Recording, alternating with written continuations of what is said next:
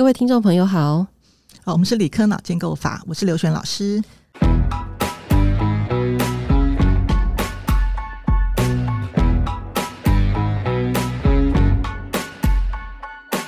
老师，我们前面几集聊了很多家长对你的那个无止境的，像去找妈信任，信任之余，那个像妈祖婆一样跟你许愿。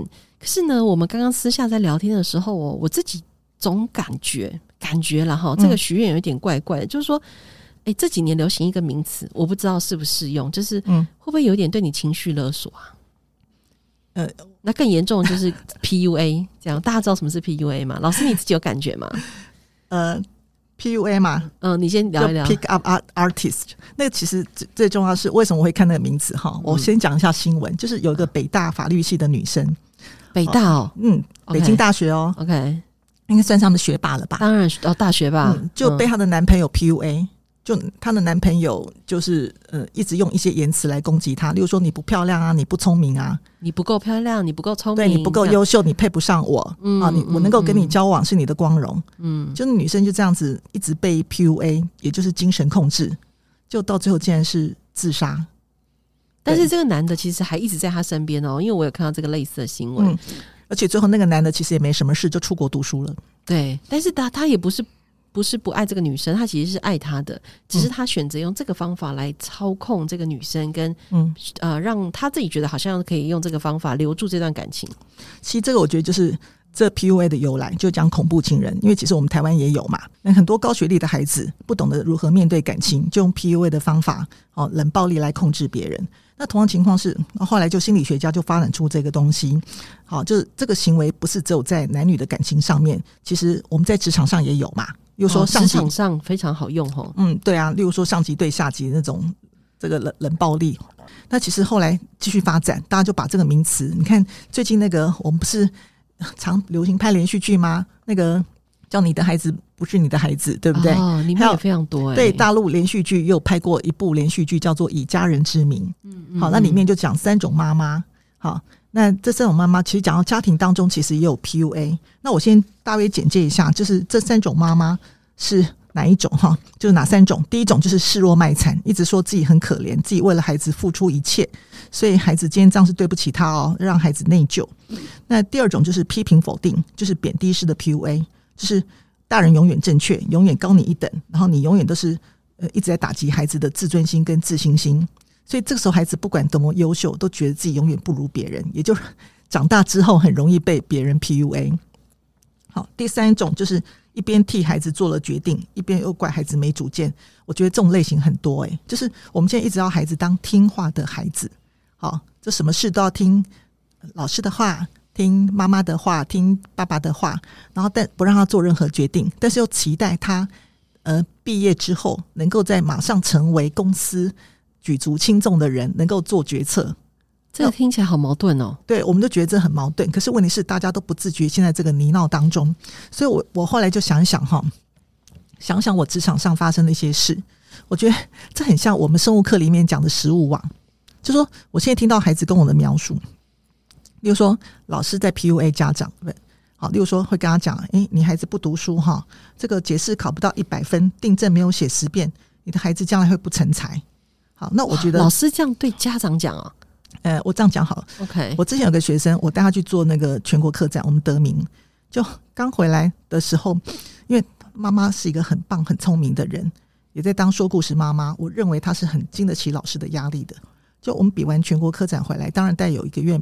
其实也才两个礼拜没回校去上辅导课，那孩子成绩很好的，就老师就要写订正写十遍，然后那孩子是不擅长记忆力，但是理解逻辑力非常好，而且他的国文其实阅读素养非常强，好，都看到很多古文了，但是老师觉得他解释没有背到背到一字不漏，然后就找妈妈去讲，那讲一次两次没有用，但是你想想看，每天去讲，每天讲，你觉得对妈妈有没有造成 PUA？超级。有，就后来变妈妈，妈妈就反过来逼孩子要顺从老师，要背到一字不漏。所以我觉得这也叫 PUA。那那个小孩好可怜哦。不会，他有解决方法。OK，在我带领之下，好，我哎，你要不要先偷讲一下？哎，这样不是把那孩子的秘密讲出来？好了，那算算，我们为了那个孩子保留这个秘密，我私下再问你好了。好，那还有呢？还有其他的例子吗？对，我说过，我会带着我的孩子有求生之路，那也要大家愿意做。OK，那同时，那家长有没有 PUA 老师？有啊，例如说，就常跟跟老师许愿嘛，我讲过嘛，好，对不对？就我讲过很多东西是教养上的问题。如果说读书的方法可以请问老师，但是关于教养上的问题，孩子的动机没有办法外包。我一定要讲这句话，没有办法外包。好，那我能够承接下来，是因为我取代家长的工作，我一直在做这些工作。但实际上是我也有心，就是我我只是一个人而已啊，我也只有二十四小时而已啊。那如果家长找我讲讲了五个小时，你觉得我多少时间去留给他的孩子？当然没有时间啦。所以大家认真听老师的 podcast，老师其实会分享非常多的故事跟经验在 podcast 里头。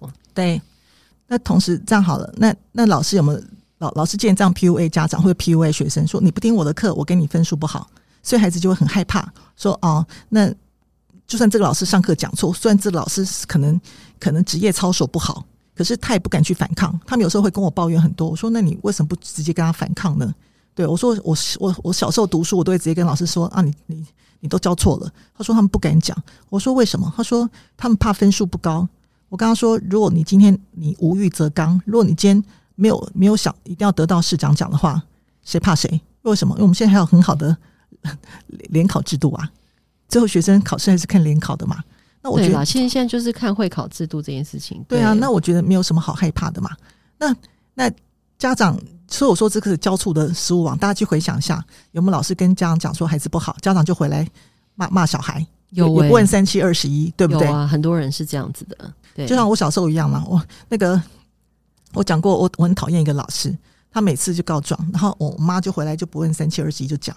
那我觉得我的爸爸就很好，他会听我讲来龙去脉。然后分析出到底谁对谁错，然后他呃他也没有分析啦，他只是听我在发泄我的情绪情绪。那像我们这种人发泄完情绪就好，我去写功课了。其实也没有真正重要的事情要处理啊，因为我觉得我觉得这种事情在人在人的中间一定会有学生跟老师中间冲突，学生跟学生中间冲突。其实这样只要听完啊，然后。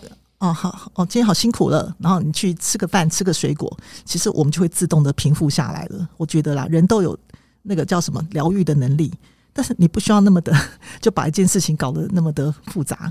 我这样讲应该没有错吧？所以我说，大家 大家交交相折磨。对，我觉得有一点像是，诶，家啊，老师逼家长，家长逼学生，不是家长逼老师，老师逼学生。哎呀，所以其实最惨的都是小孩哦。嗯，这样听起来，但是我也觉得现在小孩为什么没有谋生能力？就像你刚才问过那个小孩怎么样，我们很多小朋友都有都有求生的能力。我我不晓得为什么我为什么我现在听到的小孩每个都是什么事？就是呃，我我不会是这样讲哈，就讲话修辞学真的还还带考验，但是在真的要面对一些难题。去跟大人去陈述一些事情的时候，他们反而没有陈述的能力，因为我就要讲道理呀、但是为什么现在小孩子连讲出一个完整的道理，去争取自己权益的这种能力都做不到？这种就是一件事嘛，就是这个我一定要帮他们，嗯，跟老师好好说明一下。真的、啊？为什么？这个时候我就要跟小孩站在一起了，因为我自己发现，其实，在台湾的教育系统里面。他们从小的时候，其实不大有机会好好在班上陈述跟表达自己对一件事情的看法，然后或者是说在来来回回思辨讨论的过程当中，当然就是因为教学时间有限啦，然后班上人数又这么多啊，所以虽然看起来课纲活化了，但是我觉得本质上很多老师对于听小孩的声音、听小孩的意见，或者是听小孩的想法这件事情，其实很多大人是没有准备好的。我我觉得你讲的对，没有准备好，原因是为什么？因为万一问出一个他们不会回答的问题，就完了。嗯，或者是小孩讲了一个他们不喜欢听的话，嗯，或者是明明小孩讲的是对的，但是其实大人根本不愿意承认自己是错的。嗯，我我这样讲好了，嗯、我我去做校校正的评审委员，就台上就老老师要来甄选嘛，然后就明明讲错了，然后那个我我们三位委员当中，我们就提出说，哎，这位老师你讲错了。就你知道那个年轻老师怎么回答我们吗？我觉得他就我我马上就笑出来，因为他回答的是一般老师会回答话说：“哦，这些同学你们年纪还小，好，那等你们长大就会知道了。哈，我再会跟你们更正。他他在考教甄的时候说这种话哦。对啊，他而且他讲的是很专业的东西哦。例如说，二氧化碳分子模型是一个直线型，水分子模型是弯曲型的。就他做的时候是二氧化碳是弯曲型的。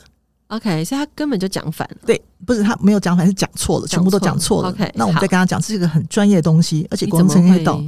那我们那时候回答说：“哎，老师，我们在书里面有看到二氧化碳是直线型的，不是弯曲型的哦。”然后他忙说：“哦，你们还小，长大之后我再跟你们说。”他应该没有考上吧？哦，当然不会让他上。这个真的太可怕，这个连自己的基本的专业素养都不够好。可是他非常的傲慢。我看到的情况，哦、所以这是我后面我想跟大家讨论的，就叫达克效应跟克鲁克斯效应。对，其实这个也是，我觉得这件事情呢，我们等一下请老师来讲这个达克效应的事情之前呢，我觉得大家先在这里先画个句号，就是说，我们确实需要让孩子有机会多讲，并且跟我们多讨论。那这个讨论当然也可以促进亲子关系跟呃彼此之间温暖的交流。这个如果你没有你不知道什么意思，麻烦你去听前一集。刘老师有谈到非常多跟孩子的互动，那只是说，当我们陪伴孩子累积他们的自信心跟能力到一个阶段之后，他们开始所谓的进入学校的社交生活、进入社团，或是进入考试，或是进入职场当中，可能会不小心又出现另外一个有点极端的方向。所以，我觉得我们一并来聊一聊这件事情，还蛮好的。嗯，来，老师，时间交给你。你要讲哪些极端的？你刚刚讲那个达克效应的事情啊，就是说，当孩子理解了自己之后，会不会不小心误解了自己？然后把自己放在一个错的位置看待自己。我我现在观察的孩子哈，有两种情况，就是一种是极端的骄傲，好觉得自己好像成绩高人一等。但我不好意思讲，我常跟他们讲一句话，我说在我那么长的教书生涯当中，你们真的只是在现在看起来还可以，但是如果跟以前的学生比起来，真的叫还好，就差别真的很大。好，然后但他们听不懂啊。因为他们现在你知道课课纲造就出很多文盲，所以这个时候变说他们就觉得自己很棒，因为就是可能是乖一点啊，有写功课啊，然后有超修啊。好，那有些孩子是极端的没有自信，那但是我有看到有些孩子身上混杂着这两种情绪，就是怎么讲？就是我觉得他们在交错。例如说，可能有些成绩很好的，现在已经上大学的学生就跟我说：“老师，我们在焦虑。”他说他有忧郁症，然后我就问他说：“你为什么忧郁？”然后就说他害怕他从山上下来，然后我说什么山上下来？他说嗯，他国中都第一名，然后在建中成绩也都不错，他怕他现在到台大成绩会下来。那我那时候就嘴嘴巴比较毒一点，因为都很熟的学生了嘛，我不是家长，我讲话就比较直一点。我说你在哪一座山？我说你现在可能可能只是在丘陵哦，不在山。我说全世界八十亿人口，比你站的山更高的人多的是，你怎么才？才爬五百公尺就觉得自己站在山峰上。我说，只要做一件事。我说，我说一个人不可能永远第一。你只要做一件事，你今天的自己跟昨天的比，然后未来跟自己比的原因，就是让自己每天都改善。我说，而且我说这世界，我说要学会合作，而不是永远想把别人踩在脚下。因为我觉得台湾很可怕，永远用考试卷的分数来看自己跟看别人。所以我说过，我这么多集，我一直在。绕着我是谁在打转，这是我觉得我自己从小就在想这个事情。因为我觉得，如果今天这三个字都不知道的话，我觉得造就就是一堆空心人。那如果你们各位有兴趣的话，可以去看大陆很多新闻，这种孩子已经一堆了，非常非常的多。这不是一件好事，因为我这样讲好，你超修多超修一年，多超修两年，对孩子的人生会不会造成什么情况？如果今天大家都可以活九十岁了，你觉得八十八岁？跟九十岁的成就有什么差别？我觉得没有什么差别嘛。最重要是孩子要在一个很稳定、安全环境当中，他能够走更远。我这样举例来讲，好，在大陆那时候有个尖子班，好，尖子班就是十六岁读完大学，那个叫尖子班。就那个班的第一名呢，现在出家当和尚；那个班的最后一名呢，现在美国领导领导一个很大的实验室。那我觉得，你看这东西是差别，就是一句话，在那个第一名在。他的心灵因为很聪明，所以越聪明的孩子想的东西会越多。所以，例如说那时候是好像是叫他去读核子物理，他不喜欢，他要去读天文物理。那当时他们国家认为天文物理对他们而言是没有没有什么贡献，他们觉得核子物理比较重要。那他不愿意，不愿意，他没有人可以倾诉，就用逃避的方法。这种情况就是周围的大人都在逼他，觉得他有能力。那但是有一句话，有能力未必喜欢。所以当他情绪在崩溃的时候，没有人察觉到，只是一直压迫他。那最后他怎么办？崩溃了，就是当和尚，造成一个很大的损失。这种例子在对岸很多。那台湾，我目前我觉得未来可期，也会有这个。等一下，你的意思是说台湾也会面临这个状况吗？嗯，我感受到的，就是学生的这个其实压力很大，然后大人们接不住，就是至少他身边的大人，他的他的学校老师也好，或是他的家长。或者是他的同才之间，其实彼此也没有办法讨论到这么多深入的题目。因为我跟你讲过嘛，大家我跟你讲过从众效应，就像这是那个时候的事情，我照讲不应该提哦。你其实你知道在南极的冰山是怎么？他们是平原嘛，高原，它的冰山是怎么走？就是互相挤压着走，到最后根本就是身不由己的走。那我们现在你不觉得在我们现在目前这个很极端竞争的当中吗？像我上次有讲过内卷嘛，好，我今天比较想谈的就是内卷跟躺平。那个至于那个。那个达克效应跟克鲁克斯，其实我觉得那个需要很长一段时间来探讨一个人的心理，因为包括我们在职场上看到这种人非常非常的多，就是明明工作能力很差，可是，嗯、呃，他觉得自己很好，而且是很极端相信自己很好的人。好，那我现在讲东西说，因为我们这种极端焦虑的环境，我们在一个极端的焦虑的环境当中，大家不由自主的被整个社会的氛围往前跑。你每天看到家长在网络上面晒娃、炫娃的时候，好炫耀的时候，你觉得说？哇，那我孩子应该也要做到，因为大家彼此互相竞争嘛，所以会造成一个叫鸡娃，鸡娃就是那个 chicken 那个鸡，好，娃就是娃娃的娃，意思就是说大家在把孩子当养鸡场，大型养鸡场，然后投以饲料，然后希望饲料投了能够在短时间之内，好就给他打抗生素，然后希望能够在短时间之内产出鸡蛋，就变这种这种叫大型的养鸡场，叫鸡娃。那大家有没有看到一件事？鸡呃，在这种内卷、内卷极很极端内卷的情况之下，会造成什么情况？我前一阵子看到说，大陆的大学生竟然在半夜在操场上、在宿舍里面爬行。有人问他说：“怎么有这种诡异的动作？”他们也不知道，因为为什么？因为大家知道人的心理哦。当我今天觉得我跟别人竞争，我竞争不过的时候，我也不愿意承认。那我就说一句话说。不是我不能，而是我不想做，所以会造成另外一代叫做躺平的世代。可是我觉得你刚刚说到一个点，就是说，如果我跟别人竞争不了的时候，我就宁可选择不要做。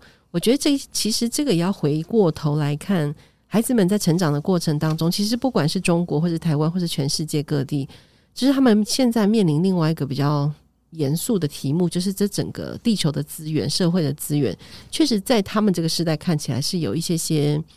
不公平的议题，我觉得这也是不得不去想的，对不对？当然，这不是我们今天讨论的主题啦。我觉得就是回到孩子对于面对自己的能力跟动机的这件事情。所以，我觉得这个题材很大的原因是为什么？因为这需要国家力量，需要整个世界力量去整合，不是我们个人能够整合。那我们今天能够讲的原因，就是我上次说过，接受接住小孩原因，就是每个人都希望望子成龙、望女成凤。可是问题是，有时候要毕竟承认一件事：成龙成凤之后，最后还是要要。要怎么办？就是还是要吃食物啊，你还是要成为一个平常人嘛。好，所以我讲的东西说，这个就变一个躺平的时代。那你想想看啊，我现在反过来讲，我现在在研究这件事情，为什么孩子喜欢喜欢打电动？就说，在我们当时时代，我们就看书嘛。那现在为什么喜欢打电动？还有我们现在讲元宇宙，我还想到跟躺平的时代有没有关系？有啊，为什么？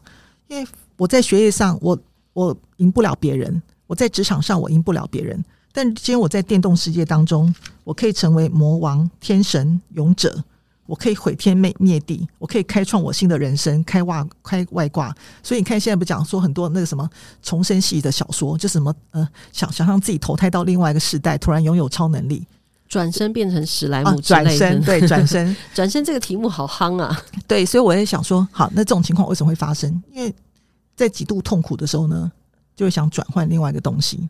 对呀、啊，因为现实太痛苦了，只好找到另外一个平行时空来安放自己的情绪跟不安。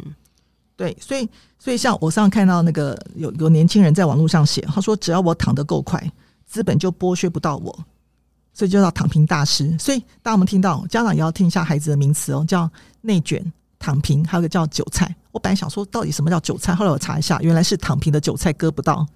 对呀、啊，因为 你知道。割韭菜这件事情呢，大家都已经很明白了嘛，哈、嗯，然后就是被被，就是被整个大的体制牺牲掉那个小小的个体，就是韭菜韭菜。然后，可是我现在连躺平就割都割不到我了。对啊，所以因为太多人问我说：“老师这样做好不好？这样做好不好？”那其实我很想呐喊的，我常常想呐喊，就说我又不是算命的。就算算命也不敢这样子讲，我怎么会知道这样做比较好呢？我跟大家说，真的算命的大师们啊，或者是我身边认识很厉害的心理咨商师，都会说，生命是有自己的出口的，而且重点是你自己做了什么选择，而不是上天派给你什么功课。所以我我一直在讲一件事是，我觉得今天要鼓舞孩子的动机之，就是我觉得任何事情都要回到一件事，要教孩子了解他是谁。他今天来世界上，他可以做哪些事，让自己不虚度此此生？我觉得这是一件很重要、很重要的议题。因为如果他知道自己是谁的时候，遇到困难的时候，他会相信自己，他会有旺盛的生命力去面对他人生的困境。因为我们这样讲好了，孩子会读书。像上次我看到一篇文章吧，一样讲哦，大陆九八五大学的一个毕业生，他是他们 nation 的状元，理科状元，够强吧？就到美国读博士，好像是在哪一家科技大公司做事，然后。那个他前几季的那个业绩都很好，所以还被表扬哦。那你知道美国是很怎么讲，就是很功利化，很竞争功利。就他有一季不行，有一季工作不行，哦，因为疫情的关系，马上被 fire 掉。而且美国现在科技业不是在大裁员吗？哦，对，这个新闻好可怕。他跳楼自杀，为什么？因为他爸爸妈妈在一个月之后要从大陆去美国看他，他承受不了那个刺激，他怕怕丢脸。那我是说，好，那这种情况是。他他不确定自己未来可不可以找到工作，以他的资历，以他的能力，他是大陆的 nation 的状元呢，应该是很会读书的。那工作资历那么的优秀，各方面都很好，还有太太孩子，他怎么会因为面子上下不去就自杀？所以我一直在讲这件事，就说，如果他知道他是谁，他有这个能力，人生一定会有低谷，那这时候该怎么去？怎么讲？面对这个东西是很重要的一件事。你看，就像在美国科技业，每个都是都都是人才啊。可是面临到这个大裁员潮，这个不是他能够控制的嘛？我今天又看到一篇文章，很好，就是我觉得 真的很刚巧。就是每次我来拍之前，我都看很多文章，就是有一个人他在大的公司当中阶主管就被裁员，然后后来他得到一个体悟，他说：“他说因为。”你不要以为公司很大，你就觉得这艘船是稳的。他说，只有那个船长，就是那个负责人，才看得到在市场上发生的危机。他说，他们在中间分子，他根本不知道中间发生什么事，他只知道，诶，这艘船好像很大哦，他应该很稳，就没想到一下子就翻船了。那翻船的时候，那当然是从他们的中介干部，因为又不会写程式，然后又拿高薪。他在讲这件事是每个人都要有未雨绸缪，要有面对困难的那种能力。就他不到一个月，后来他在另外一家公司找到了。所以你看到两种不一样的选择方式，这差别很大。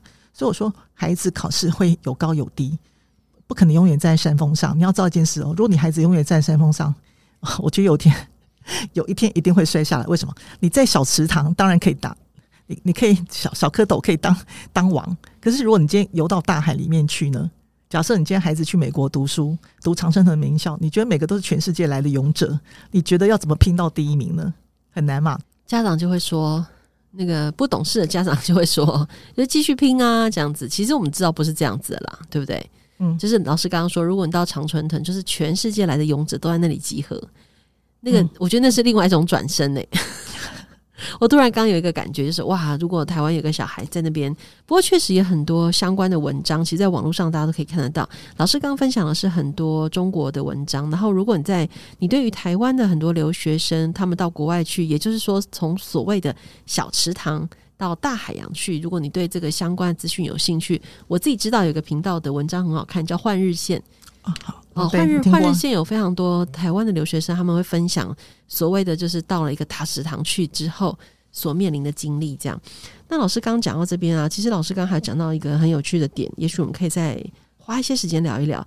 就是说，嗯，你一直说要教孩子认识自己，然后我们毕竟就是平常人。我觉得这句话听起来很容易，但是我总觉得老师语重心长，好像还可以再说点什么。平常人这个话是什么意思？我觉得你应该是从家长的身上看到很多。哎，老师现在偷笑，你一定是从很多家长身上看到他们把自己的孩子视为不平常的人，这是当然的啊。我觉得这是当然的，啊，这，是天下父母心嘛。在一一个人，嗯，你你就算看到这样好了，我们中国历史历历朝开朝的皇帝，哪个不是经过磨难，哪个是平安接接棒的？没有，不是嘛？然后，所以我会讲说，那我一直在讲这件事，我不晓得是不是平常人，但是我觉得今天不管智商可能是超群，好，可能怎么样，不管怎么样，但是我说过，最终还是要回到吃喝拉撒睡的平常生活嘛。那如何学会跟人家相处？今天孩子不是哦，你让他努力写一些东西，然后得了金牌，好，或得得了什么奖状。可是问题是他不懂得如何跟人相处啊，他跟人相处处处碰壁啊。这个这个在社会上我们都会很清楚啊。这个其实你你一个金牌能够证明什么？那只是你人生中的一个经历而已嘛。我觉得这是很重要的一件事。所以我跟你讲过一件事，说如果你今天一直把孩子养成乖乖牌，然后动不动对于不合理的事，我们不敢。我我们怕成绩不好，我们怕谁谁谁生气等等等。我觉得，那你觉得将来怎么会希望孩子将来成为一个公司里面可以掌舵的负责人呢？他将来你就要承认，他再怎么聪明，他可能就是一个写程式的小螺丝钉，他不可能成为成为运筹帷幄的人。我我这样讲，不晓得大家有没有听懂？所以我说平常人是这意思。我不说他不会读书，有可能很会读书。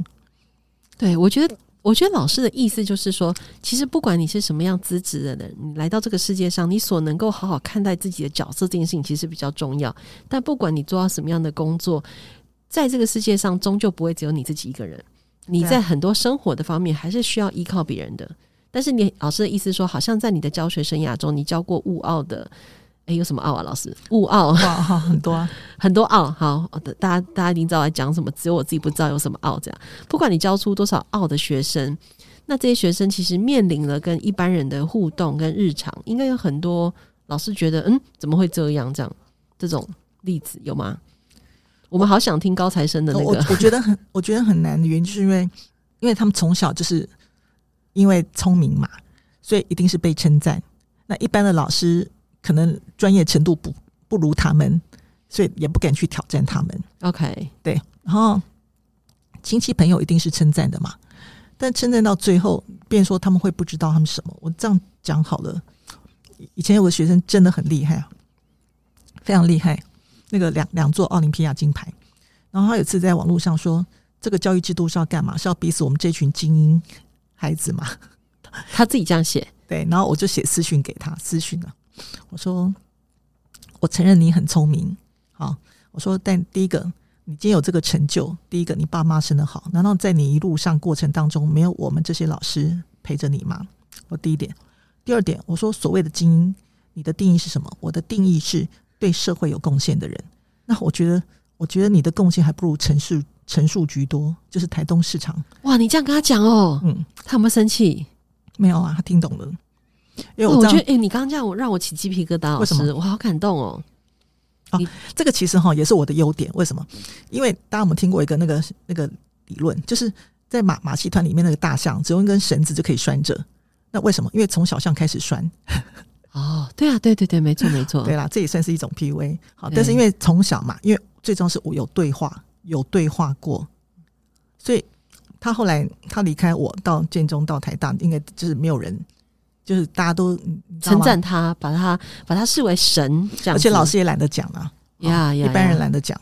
那我们这种从小会跟他对话的，他有听得懂，我就让他说：“你要找回初心哦。”我说你：“今天老天爷给你那么多的聪明，是告诉你一件事，是你要服务更多的人，好，造福更多的人，那才有用。”我觉得听到这里很感动诶，所以我们差不多要结束了。可是我觉得这个故事刚好当成我们这一集非常非常非常重要的 ending，就是说，就算你的孩子再优秀、再杰出，在所谓的考试制度里面，或者是在这些专业领域上有非常卓越成就，但不要忘记刘老师说的，不要忘记你的初心，而且你不要忘记你的聪明才智是要用来贡献跟服务给这个社会上更多的人。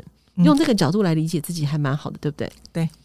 老师，感谢你让我今天 录完这一集之后呢，我好像又找回那个，呃，怎么重新看待孩子在面临找自己这个事情的另外一个切入角度？其实找自己很难呢，我们到现在都还在找自己。可是也因为我们持续在找，所以我们还是可以很开心啊。我们不会觉得啊，人生好像已经四十几岁就没有事情可以玩。其实还有好多好玩的事情可以继续，对吗？我觉得我们的人的一生都在追寻，要回到我们最初的那个太初的自己。可能只是一个小例子，在宇宙 Big Bang 大爆炸的时候，那个小点点。家长们要一起听哦，不要不要忘记，我们之后会聊一聊宇宙 Big Bang 的时候，我们那个人我们的状态会是什么？我觉得这会是另外一个有趣的题目。嗯，今天再次谢谢老师，谢谢大家。谢谢大家。